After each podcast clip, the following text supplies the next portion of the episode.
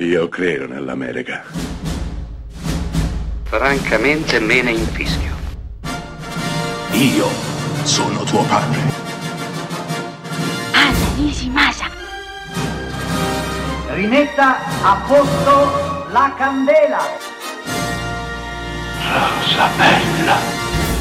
C'è stato un periodo tanti anni fa, quando io ero un ragazzo, che mh, verso Natale le tv eh, programmavano i film di Charlie Chaplin.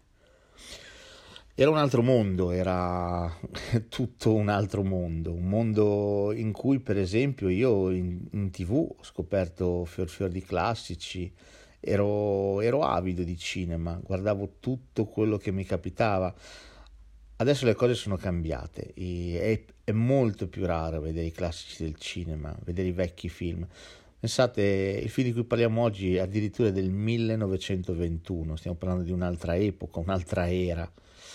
Stiamo parlando però del Monello, uno dei film più importanti di Charlie Chaplin, forse quello a cui lui era più affezionato. E io trovo che sia necessario parlare di questi film, trovo che sia necessario non dimenticarli, trovo che sia importante capire che una volta c'erano i film muti prima che arrivasse il sonoro e nel 21 Chaplin eh, sforna uno dei suoi capolavori. Pensate ai film quanto duravano, eh, il, il, Monello dura appena un'ora e otto minuti, quindi i film duravano molto molto meno rispetto a oggi. Oggi un film normale qualsiasi sfora comunque sempre le due ore, eh, se non addirittura in casi eccezionali andiamo oltre le due ore e mezza se pensate ai film sui supereroi. Eh, una volta era completamente diverso. Eh, il Monello è un film talmente bello da fare male.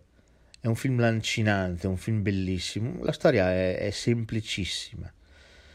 Abbiamo il nostro protagonista, il vagabondo, interpretato sempre da Charlie Chaplin, che trova davanti alla porta di casa un bambino, un neonato, una mamma purtroppo non se ne può più occupare perché siamo in tempi di crisi, siamo in tempi di recessione e quindi abbandona questo bambino. E il vagabondo, pur essendo uno spiantato, pur eh, avendo poco più che un tetto sulla testa, decide di accollarselo, di, di curarsene e lo crescerà, lo crescerà come figlio suo e anzi gli insegnerà alcuni trucchetti per sopravvivere un giorno, un brutto giorno, i servizi sociali arriveranno, si accorgeranno che lui non è in grado di sostenere adeguatamente la crescita, l'educazione di questo bambino e quindi decideranno di portarglielo via. E lui farà carte false per riprenderselo, in una scena pazzesca in cui attraverserà eh, la, la, città passando per i tetti, intercetterà il camion che ha portato via il bambino, lotterà come un puma con gli uomini che gliel'hanno portato via, fino a che non arriverà a riprenderselo e riportarselo a casa. È un film molto molto bello il Monello. È, è un film anche per ragazzi se volete, se avete dei, dei ragazzi, dei bambini addirittura a cui farlo vedere, potete tranquillamente farlo. Unisce splendidamente la comicità di Charlie Chaplin con una trama molto toccante, molto sentita. Ripeto, riflette su, sulla povertà, riflette su un periodo molto difficile e lo fa sempre in punta di piedi, sempre usando il cinema.